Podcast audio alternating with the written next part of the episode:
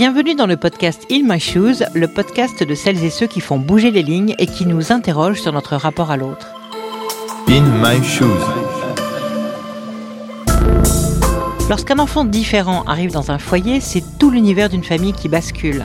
Les repères affectifs et éducatifs peuvent être mis à rude épreuve. Il y a un avant et un après qu'il va falloir construire. Notre épisode aujourd'hui s'intitule La parentalité à l'épreuve du handicap. Et nous allons explorer le bouleversement des équilibres, mais aussi la résilience des parents, tout en interrogeant la manière dont les entreprises peuvent contribuer à jouer un rôle dans le maintien du lien social et la vision du handicap.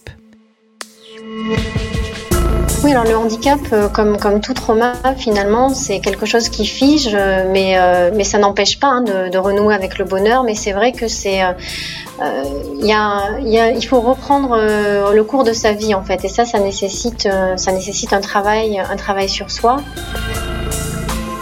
C'est Anne Juventeni qui nous aide à cheminer. Après dix ans dans les grands cabinets de conseil internationaux, elle a enrichi son rôle de coach en devenant thérapeute familiale, avant même de savoir qu'elle serait elle-même confrontée un jour à l'arrivée d'une enfant souffrant de troubles du spectre autistique.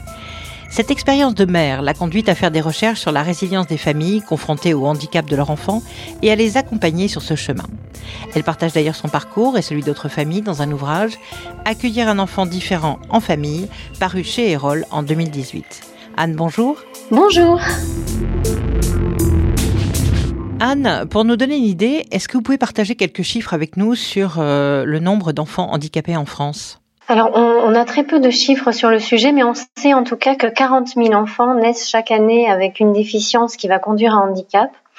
Et en moyenne, on situe à 1 à 2 des enfants qui seraient porteurs d'un handicap sévère à moyennement sévère.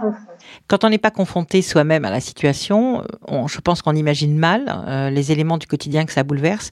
Vous pouvez nous expliquer?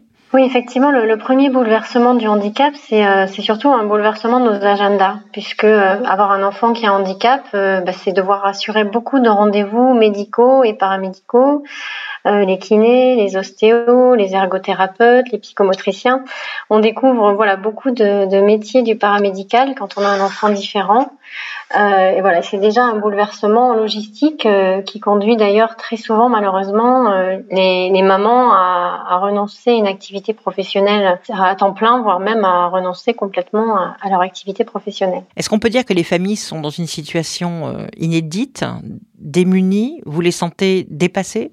Alors effectivement, comme dans tous les grands traumas, parce que c'est un trauma hein, de un enfant euh, qui a un handicap, il y a un avant et un après, euh, ça c'est certain. Et, finalement, le, sentiment qui va dominer, c'est vraiment euh, le sentiment d'impuissance en fait. On ne sait plus trop quoi faire avec cet enfant qui n'est pas comme on l'avait imaginé, qui ressemble pas si on a eu d'autres enfants avant aux autres enfants. Et on a un grand sentiment d'impuissance. C'est un enfant qui est livré sans mode d'emploi. Et il va falloir euh, apprendre, euh, découvrir au fur et à mesure comment euh, cet enfant est impacté par le handicap. Et puis même au-delà de ça, comment cet enfant particulier, celui-là, fonctionne. Et parfois, il fonctionne pas comme les autres enfants qui ont le même handicap aussi. Donc c'est une grande expérience d'impuissance de, de, vivre ça. Quelles sont les premières réactions des familles? La culpabilité, le déni? À quoi êtes-vous confronté quand on est sur l'annonce du diagnostic, il y a un espèce d'hébétement, c'est-à-dire, mais, après, très rapidement, on rentre dans le déni, en fait. On a vraiment un mécanisme de défense assez massif euh, qui est qu'on se dit que, en fait, c'est pas possible que ça nous arrive. Euh, on n'arrive pas à, imaginer que cet enfant, qui en plus très souvent mm, ne présente pas vraiment de différence avec un bébé qui n'aurait pas de difficulté, euh, on a beaucoup de mal à, imaginer que, euh, bah, que cet enfant, il, a un handicap et on déduire tout, toutes les conséquences qu'il va y avoir dans sa vie.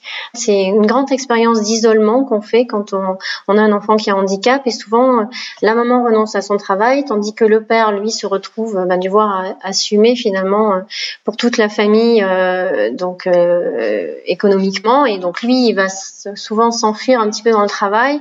Euh, et de notre côté on a euh, on a une maman qui elle pour le coup peut plus continuer à travailler comme elle le faisait euh, donc ça, ça crée un, un, grand écart finalement dans le couple déjà et, et un grand isolement euh, pour les mamans qui est très préjudiciable. On doit donc apprendre à devenir parents différemment? Il y a un premier travail qui consiste, moi j'appelle ça à les, à les faire revenir sur la berge, c'est-à-dire on, on, va vraiment travailler ensemble sur... Euh, les faire déculpabiliser euh, et, et, les faire aussi structurer, organiser leur quotidien pour avoir les moyens de vraiment se poser. Et parfois, ça passe par une réflexion sur euh, qu'est-ce qui est mis en place aujourd'hui euh, sur le plan logistique, comment est-ce qu'elles sont aidées, accompagnées. Et une fois qu'on a travaillé là-dessus et qu'elles ont aussi donc déculpabilisé sur le fait qu'elles en font souvent suffisamment, voire même un petit peu trop, avec des emplois du temps de ministre pour tout le monde, on peut commencer à travailler vraiment sur bah, ce travail d'acceptation de la situation et au-delà de cette acceptation, comment est-ce que elles vont euh, trouver les ressources pour faire face à la situation et développer leur propre chemin de, résilience. Il y a un travail qui va consister à, se centrer plutôt sur ce qu'on vit nous et euh, sur les petits progrès que font l'enfant plutôt que de, se centrer finalement sur ce qu'il devrait faire à cet âge-là et dans la comparaison.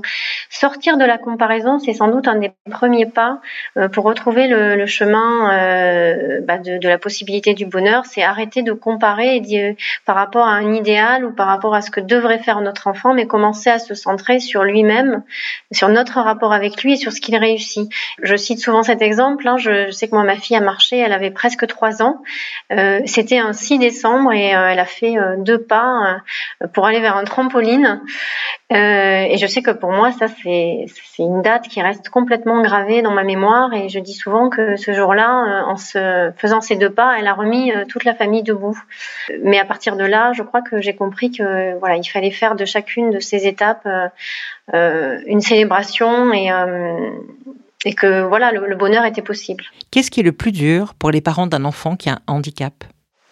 Alors le plus dur, c'est sans contexte euh, le regard des autres, parce qu'en fait, euh, bon, on va, finir par trouver les ressources hein, pour s'organiser. Euh, mais c'est vrai que ce qui va rester difficile, c'est le regard des autres. Parce que finalement, moi je dis souvent aux familles, bah, si on est sur une île déserte avec son enfant, est-ce qu'il y a un problème? Et la réponse très souvent, elle est non. Le problème, c'est le regard des autres. Euh, et c'est le, regard des autres sans charge, hein, c'est que c'est la comparaison que nous on fait aussi par rapport à, à ce qui devrait être, et c'est aussi le regard des autres quand on sort et qu'ils voient notre enfant et, euh, et qu'ils peuvent porter un regard de pitié ou au contraire un, regard sévère quand ils comprennent pas euh les conséquences du handicap euh, sur l'enfant. Est-ce qu'on peut parler de concession, d'apprentissage? Qu'est-ce que cela implique comme ajustement dans la vie au quotidien? C'est vrai que nous, on sait que c'est important euh, pour l'enfant d'avoir des expériences sociales.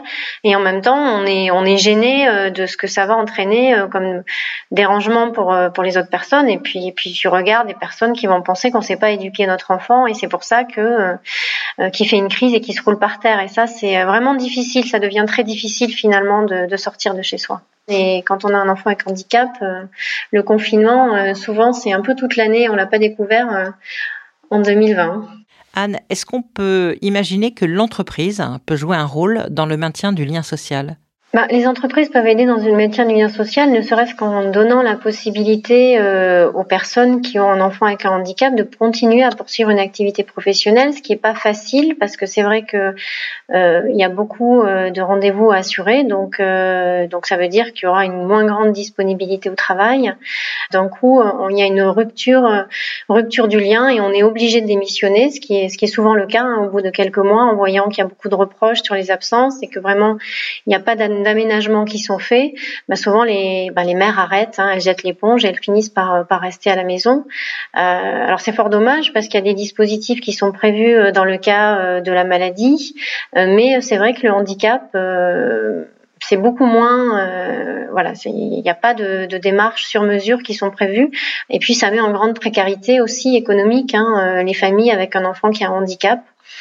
Euh, donc euh, oui, donc il y a beaucoup à faire et de toute façon, c'est pas seulement l'entreprise, hein, c'est le regard global que la société porte sur le handicap qui devrait être euh, qui devrait être revu. Et plus globalement, alors dans les sociétés civiles, qu'est-ce qu'il faudrait changer pour améliorer l'accueil des enfants euh, qui ont un handicap Alors je crois que pour, euh, pour mieux aider, euh, il faut aussi mieux connaître. Et mieux connaître, c'est aller à la rencontre des personnes en situation de handicap.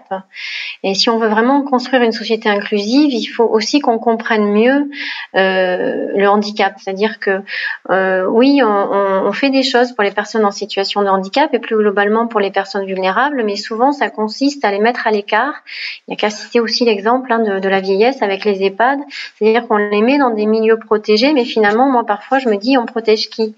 Est-ce qu'on est en train de protéger ces personnes en les mettant dans un milieu adapté, mais est-ce qu'on n'est pas aussi en train de nous protéger euh, de, les voir en fait? Et je pense que vraiment, il y a un travail à faire pour que euh, y ait plus de mixité et qu'on puisse croiser plus facilement au restaurant, au cinéma, dans des activités de loisirs, dans la vie tous les jours, au supermarché, qu'on puisse croiser des personnes euh, voilà qui ont un handicap. Ce n'est pas possible si on ne rencontre pas plus régulièrement des personnes avec un handicap de pouvoir aller au-delà euh, parfois de voilà d'un physique euh, qui est difficile et voilà, je, pense qu'il y a vraiment un travail à faire, même dans les entreprises, pour aller au contact des personnes qui ont un handicap, quel que soit d'ailleurs le type de handicap physique ou intellectuel. Qu'est-ce que cette expérience, cette épreuve a changé en vous, en tant que parent et puis aussi en tant que professionnel? C'est très paradoxal, mais euh, pour moi, l'expérience de ma fille, de la vulnérabilité, de la dépendance, ça m'a vraiment libérée en fait. C'est une grande expérience de libération. Elle m'a libérée euh, du regard des autres en fait. Et je dis souvent que j'ai deux enfants. La première qui n'a pas de problème, voire même qui est une enfant qui est plutôt performante euh, au sens de la société, et une autre qui est parfaitement déficiente au sens de la société. Et, et je pense que j'ai peut-être appris des choses à l'aîné, mais, mais vraiment, c'est ma cadette qui a un handicap qui m'a le plus appris je ne sais pas si je pourrais jamais lui rendre tout ce qu'elle m'a appris en fait. Anne, qu'est-ce qu'on vous souhaite? Eh ben, on me souhaite de continuer, je crois. Parce qu'il faut bien comprendre qu'on peut tous être confrontés à cette situation du handicap, celui de notre enfant ou le nôtre, ne serait-ce que la vieillesse, qui est une forme de dépendance, et que si chacun d'entre nous, voilà, on, on, donne les moyens d'une prise en charge de qualité et euh, on donne la possibilité d'une société inclusive, ben on va tous s'aider à vivre mieux. Vous venez d'écouter Anne Juventeni dans un épisode d'In My Shoes, le podcast de celles et ceux qui font bouger les lignes et qui nous interrogent sur notre rapport à l'autre. Un podcast qui vous a été proposé par BNP Paribas. N'hésitez pas à nous dire ce que vous en avez pensé en nous laissant vos commentaires sur le site ou sur les plateformes où le podcast est disponible. À bientôt pour un nouvel épisode.